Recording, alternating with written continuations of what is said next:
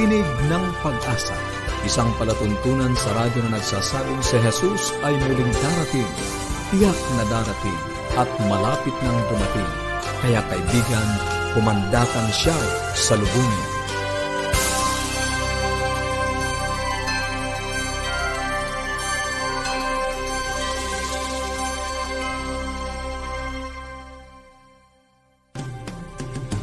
Maligaya at puno ng pag-asang pakikinig muli mga kaibigan. Kami po ang inyong mga lingkod dito sa ating palatuntunang Tinig ng Pag-asa, Pastor Ner Caranza. At Melo Ana Demong. Nag-aanyaya na samahan niyo kami muli sa 30 minutong talakayan tungkol sa ating kalusugan, pagpapanatiling matatag at masaya ng ating tahanan at sa pagtuklas ng pag-asang nagmumula sa salita ng ating Panginoong Diyos. Happy Wednesday po sa inyo mga ginigiliw naming tagapakinig. Meron kaming aklat na pinamimigay na ang pamagat ay Hope Beyond. Mm. Meron po itong Tagalog at meron din pong English. Kung nais niyo pong makatanggap, maaari po kayong tumawag or i-text po ang inyong kompletong pangalan at address. Sa Globe, 0917-1742-777. 0917-1742-777. At sa Smart, 0968 0968-8536-607.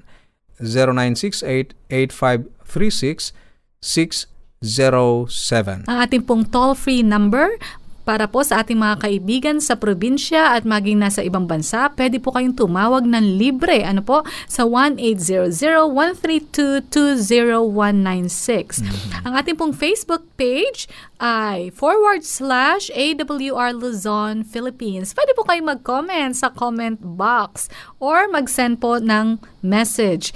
Meron din po tayong email, ano po, connect at adventist.ph. So marami po tayong mga paraan para po makipag-ugnayan kayo sa amin. At bago tayo magpatuloy, Melo, babatiin muna natin ang ilan sa ating mga tagapakinig. Ano? Sige, si Pastor. Ebenezer Arabado dyan sa Morong, Rizal. Sa unang bahagi ng ating uh, palatuntunan ay uh, mapapakinggan muli natin ang atin pong buhay pamilya sa pangunguna ng ating uh, panauhin na nakasama na natin sa mga ilang pag-aaral. Sa pagpapatuloy naman ng ating pagtuklas sa propesiya, makakasama pa rin natin ang ating kaibigan si Pastor Abraham Del Rosario upang talakayin ang paksang ang Zion at uh, Jerusalem. Ano ba ang kaugnayan nito sa ating mga mananampalataya ngayon ito ba ay mahalaga at uh, mayroon ba tayong kinalaman dito? Yan po ang ating tutuklasin mamaya sa ating pong pag-aaral ng propesiya. Sa Buhay Pamilya po, ibibigay po natin ang panahon kay Ma'am Ay. Ma'am Ay, maraming salamat po sa pag-unlak ninyo sa amin. Ano, itutuloy natin ang pag-aaral tungkol sa kagalakan sa sambahayan o sa pamilya, sa tahanan. At uh, natuklasan natin kahapon ang ilang pong mga puntos kung paanong magkakaroon tayo ng masayang atmosphere sa loob mm. ng ating mga tahanan. Ngayon po ay yung mga kadugtong. Ano po? At sikapin natin na gawin ito sa loob ng tahanan. Sikapin nating masaya at uh, light yung pakiramdam, hindi parang nakakasikip ano, ang ating mga sambahayan. Ibigay natin ang panahon kay Ma'am Ay. Isa na naman pong masayang araw. Kaibigan, ang akin pong ipinaaabot sa bawat isa sa inyo na sumusubaybay po sa ating segment ng Buhay Pamilya. Kahapon po ay atin pong pinag-usapan ang may kinalaman po sa cheerfulness, yung pagiging masayahin po natin sa loob ng ating tahanan at uh, yun po ay nakakatulong upang mapalakas, mapalusog at mapatibay ang atin pong relasyon sa loob ng tahanan. Itutuloy po natin ano dahil po uh, medyo nabitin po tayo sa ating uh, subject na ito about cheerfulness. Ngayon po ay uh, binanggit ko po sa inyo noong nakaraan na for us to experience cheerfulness sa loob po ng ating tahanan ay let us uh, speak yung mga pleasant and cheery words. Yan. For example, I love you, yung ganun. O kaya, sorry anak, yung mga ganun na mga words na makakapagpa lambot ano po ng puso ng atin pong uh, pamilya. And of course, there's no nagging, no blaming, no storytelling, and no judging. Sa pagpapatuloy po, ano, isang tip na napakahalaga po ano, sa loob ng tahanan para mapanatili yung uh, pagiging masigla ng bawat isa, yung let us sweeten our home with a life of prayer and praise. Ulitin ko po, let us sweeten our home with a life of prayer and praise. Meron pa po bang ganyan sa loob ng ating tahanan? Ano man pong religion na nabibilang po tayo. Mahalaga po na tayo ay nandoon maririnig ng ating mga anak yung atin pong pagtitiwala sa ating Panginoon. Kasi alam niyo po ba, kapag ang naririnig ng ating mga anak ay mga reklamo, halimbawa, Halimbawa, sasabihin ay, ay nako, ang hirap-hirap ng buhay, walang pera, wag kang hingi ng hingi. Ano po? Ay, uh, yan po ay pagpapakita na kulang tayo sa pagtitiwala sa ating pang Panginoon. Bagaman totoo naman talagang wala, wala po tayong pera, kaya nga po doon papasok, ano po, yung ating pananalangin. So, let us sweeten our home with prayer and praise. Ayan, pag pagpapasalamat pa rin.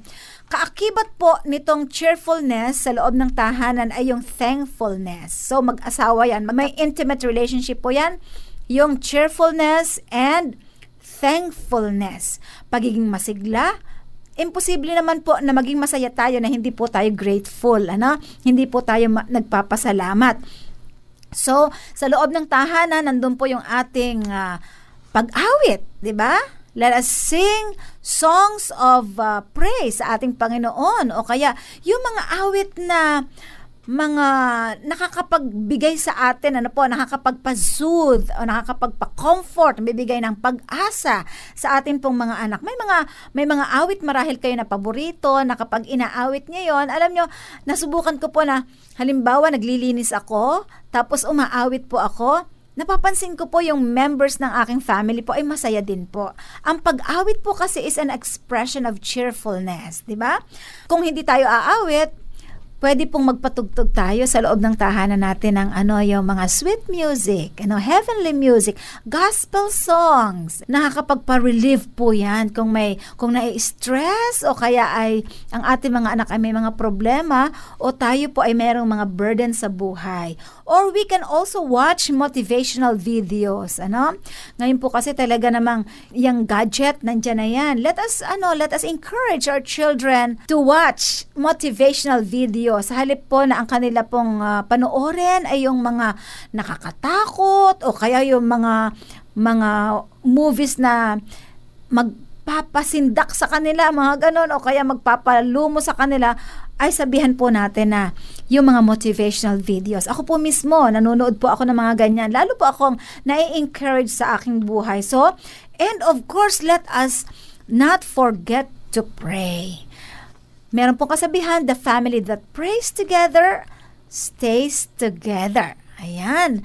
Uh, kung hindi po nyo nagiging practice yung pananalangin, simulan po natin. Hindi pa po huli ang lahat upang sa ganon mag-gather ang inyong family circle at tayo po ay manalangin sa Panginoon kasi tayo po naniniwala na ang Panginoon po ano ang source ng happiness, ng cheerfulness. Yan.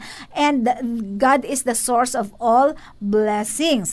Sa katapusan po, nais kong paalala sa atin, let us teach our children to be grateful, content, and generous. Yan, turuan po natin by modeling first yung pagiging mapagpasalamat, pagiging kontento kung ano ang meron tayo at ano po, pagiging mapagbigay, yung pagiging generous. Yan, yan po ay kasama sa, sa cheerfulness.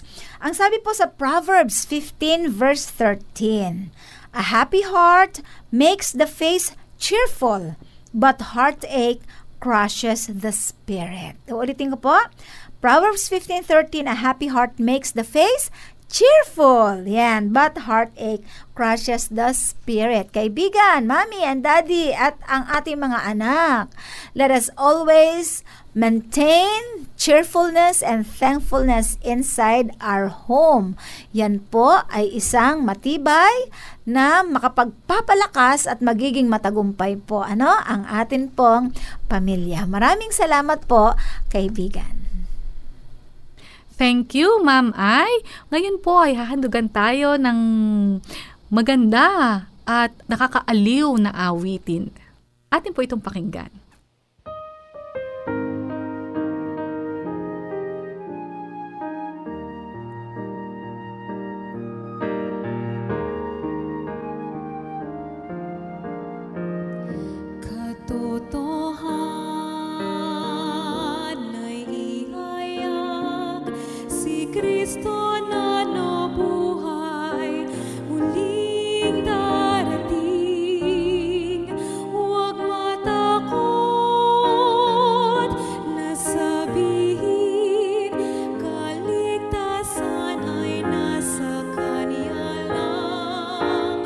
Di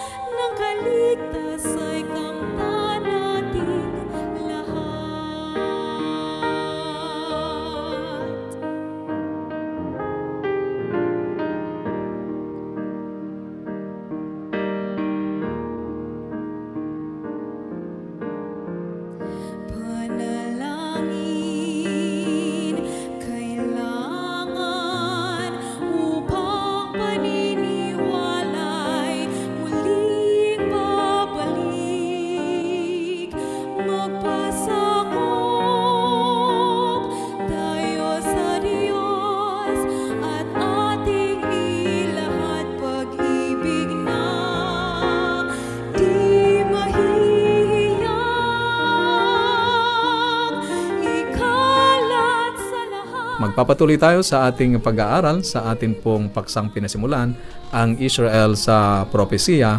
Ngayon naman po sa bahaging ang Zion at ang Jerusalem. Natatalakayin sa atin ng ating kaibigan, Pastor Abraham ah, Del Rosario.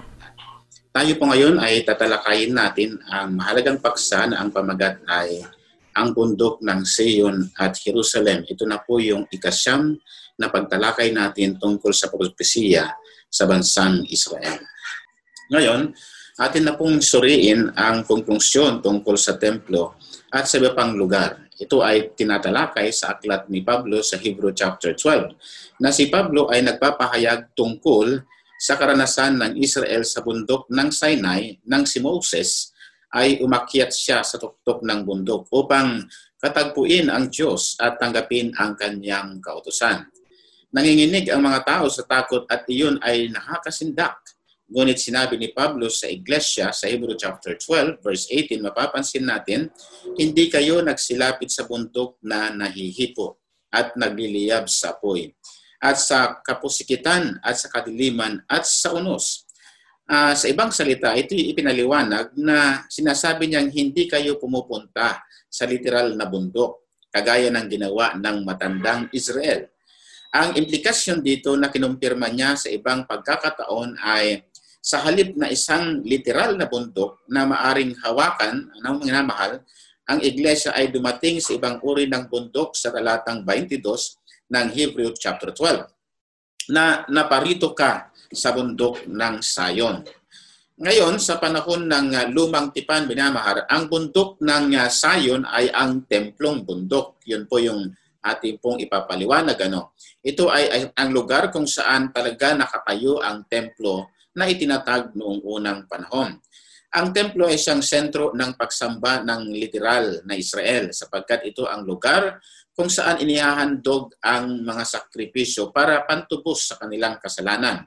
So, uh, nangangahulugan ba ito na ang lahat ng mga Kristiyano ay kinakailangang magtungo sa Israel at tumayo sa bundok ng templo ang tinatawag ang bundok ng Seyon? Tiyak na hindi mga minamahal. Subalit kung hindi tayo pupunta sa literal na Mount Zion upang maghandog ng literal na mga sakripisyo at sumamba sa Diyos, saan tayo? Well, sa Hebrew chapter 12, verse 22 to 24, ini-elaborate ni Pablo kung ano po ang ibig sabihin nito. Ang sabi niya, Dadapwat nagsilapit kayo sa bundok ng Sion at sa bayan ng Diyos na buhay, ang Jerusalem sa kalangitan. Sa pangkalahatang pulong at ang iglesia ng panganay ay nangatala sa langit at sa Diyos kay Jesus. So, wag mong kaligtan ito mga minamahal at intindihin natin ng maayos kung ano pa nga talaga ang ibig sabihin nito. Ito ay napakahalaga para sa atin na maunawaan natin sapagkat sa bagong tipan, ang Jerusalem ay ang iglesia. Lahat ng sumasampalataya kay Jesus ay nasa bundok na ng Sion. Hindi pisikal, kundi bagkos ay spiritual na nakay Kristo. So tayo ay mga mamamayan nasa makalangit na Jerusalem.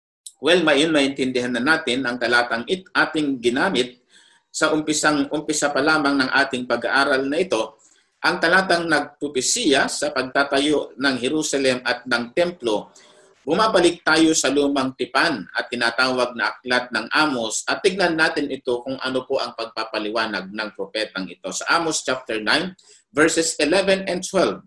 Sa araw na yaon ay ibabangon ko ang tabernakulo ni David na buwal at tatakpan ko ang sira ni Yaon. At ibabangon ko ang guho ni Yaon at aking itatayo na gaya ng mga araw ng una upang kanilang ariin ang nalapi sa idom. Ang literal, mga minamahal na katuparan ng propesiyang ito ay nangangailangan ng lungsod ng Jerusalem at ng templo na itatayo sa lugar kung saan ito ay dati na uh, ito ay dating nakatayo. So, ang bawat tao ay dapat nasa lugar.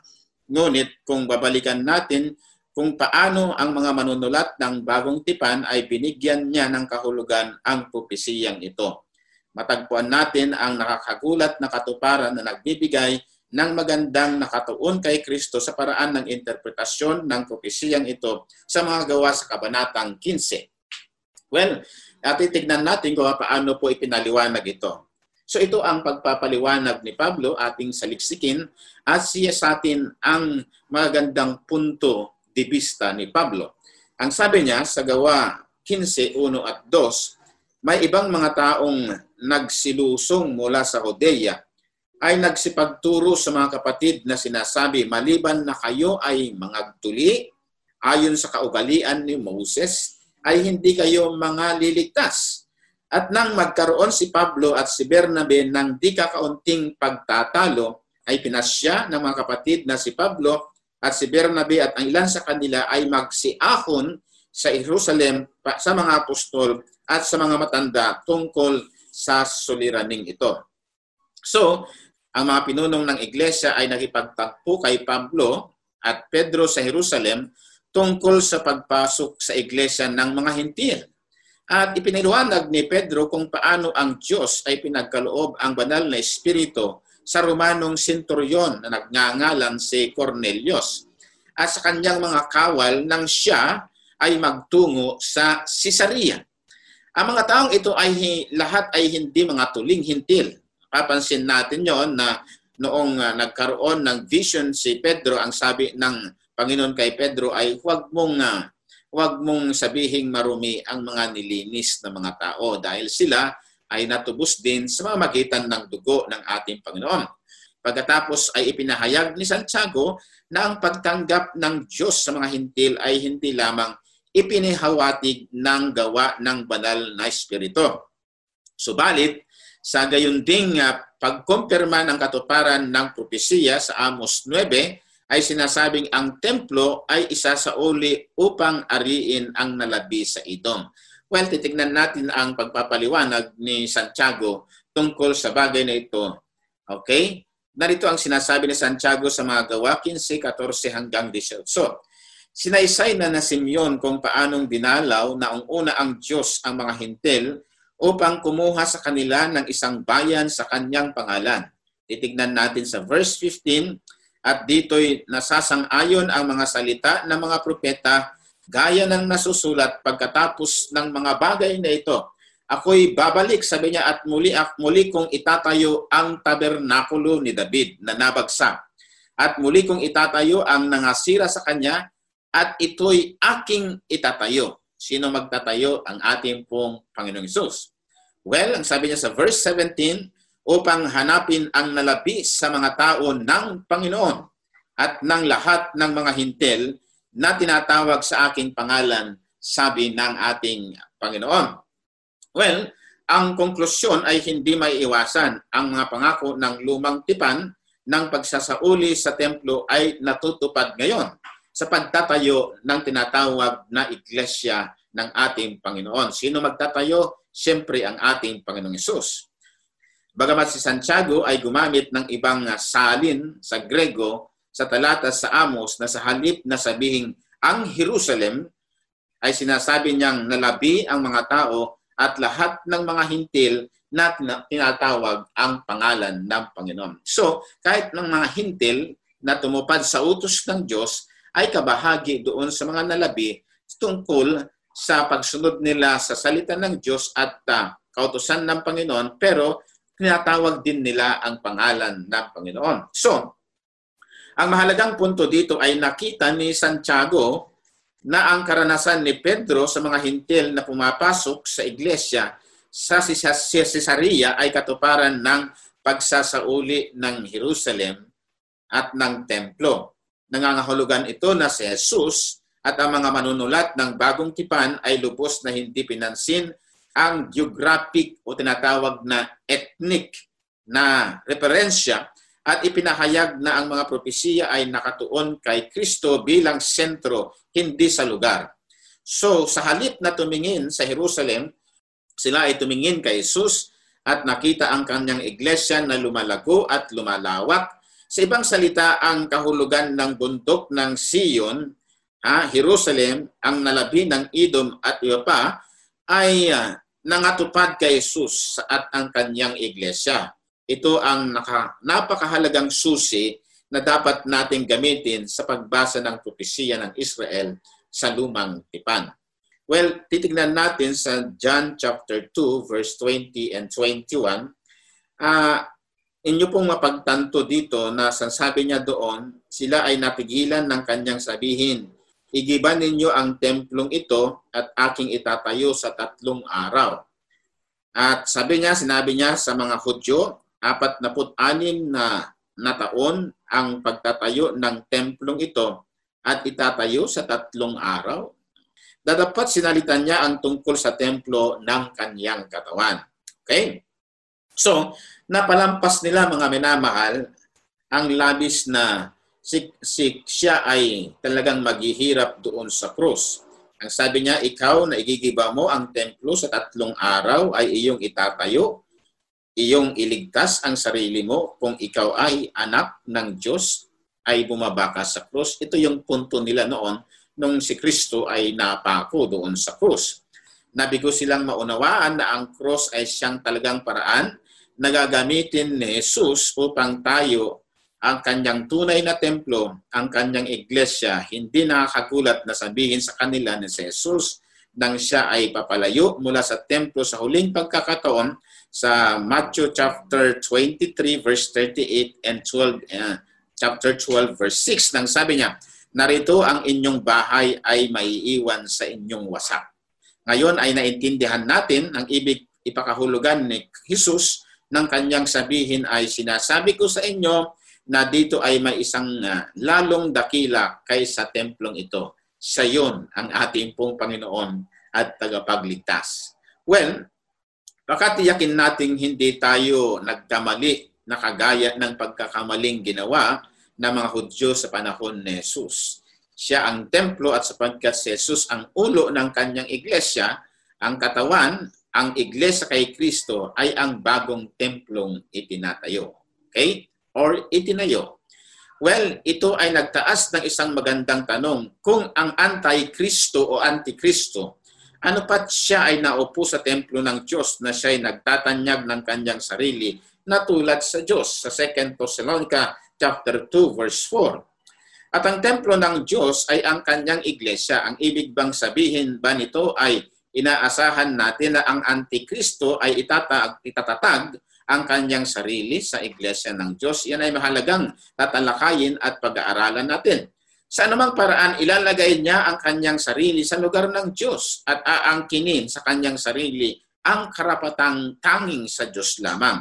So nakita mo ba ang panlilim lang ngayon ng mga tao ano sa mga mga ngaral na sinasabi nila ay kalimutan na natin ang mga turo ni Jesus na sa bagong tipan na tayo pero dapat nating titignan na kung, kung ano yung sinusunod ng mga Israel noon ay yung pa rin yung sinusunod natin. Ang problema nga lang nila noon ay hindi nila tinanggap si Jesus bilang personal nilang tagapagligtas. Okay? So, kapag tinanggap natin ang huwad at tignan natin ang mga Hudyo ay tatayo, ang templo at ang Antikristo ay magpapakita doon, Kung magkaroon, hindi tayo makapaghahanda sa pandaraya kapag lumitaw na ang Antikristo. Kung gayon, sino ang Antikristo? Mahalagang tanong yan.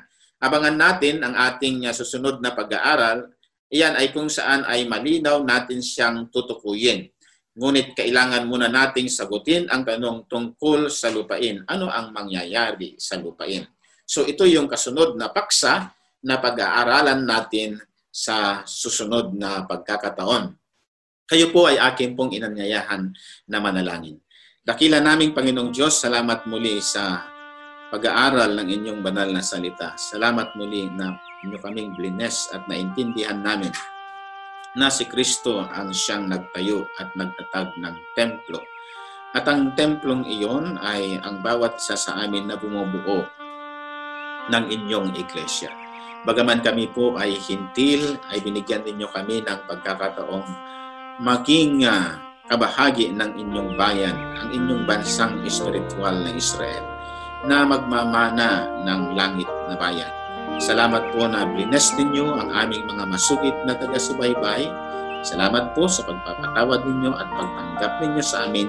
Dinadalangin namin ito sa pangalan ng aming Panginoon Jesus. Amen. So maraming salamat po mga minamahal naming mga kaibigan. Maraming salamat muli Pastor Abe sa magandang pag-aaral at ah, totoo mga kaibigan ano kahit ang ating mga pinag-uusapan ay parang nandun na sa malayong panahon, tayo bilang mga mananampalataya ay malaki ang kaugnayan sa mga pag-aaral na ito. Kaya patuloy po tayo sa pagsubaybay sa mga pag-aaral na ito. Ang amin pong dalangin, maging makatotohanan sa ating mga buhay, ang mga lesson, ang mga aral na atin pong natutuklasan sa pag-aaral na ito. Amen. Kung meron po kayong mga katanungan, maaari po kayong tumawag or i-text po ang inyong kompletong pangalan at address Sa Globe,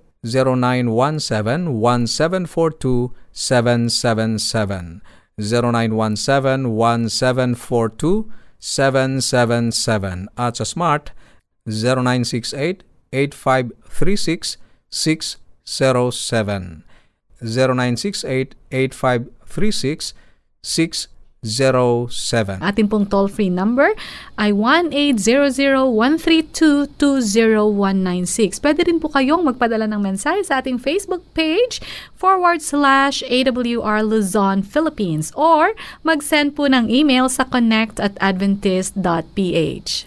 At sa atin pong pansamantalang paghiwa-hiwalay, baunin muli natin ang salita ng ating Panginoong Diyos sa Apokalipsis Kabanatang 22, talatang 20, ang nagpapatotoo ng mga bagay na ito ay nagsasabi, Oo, darating ako. At habang inaantay natin ang kanyang pagdating, panghawakan natin ang kanyang mga salita sa Isaiah 59.1. Narito ang kamay ng Panginoon ay hindi maikli na di makapagliligtas, ni hindi mahina ang kanyang pandinig na ito'y hindi makaririnig. Bukas po muli. Ito po ang tinig ng pag-asa.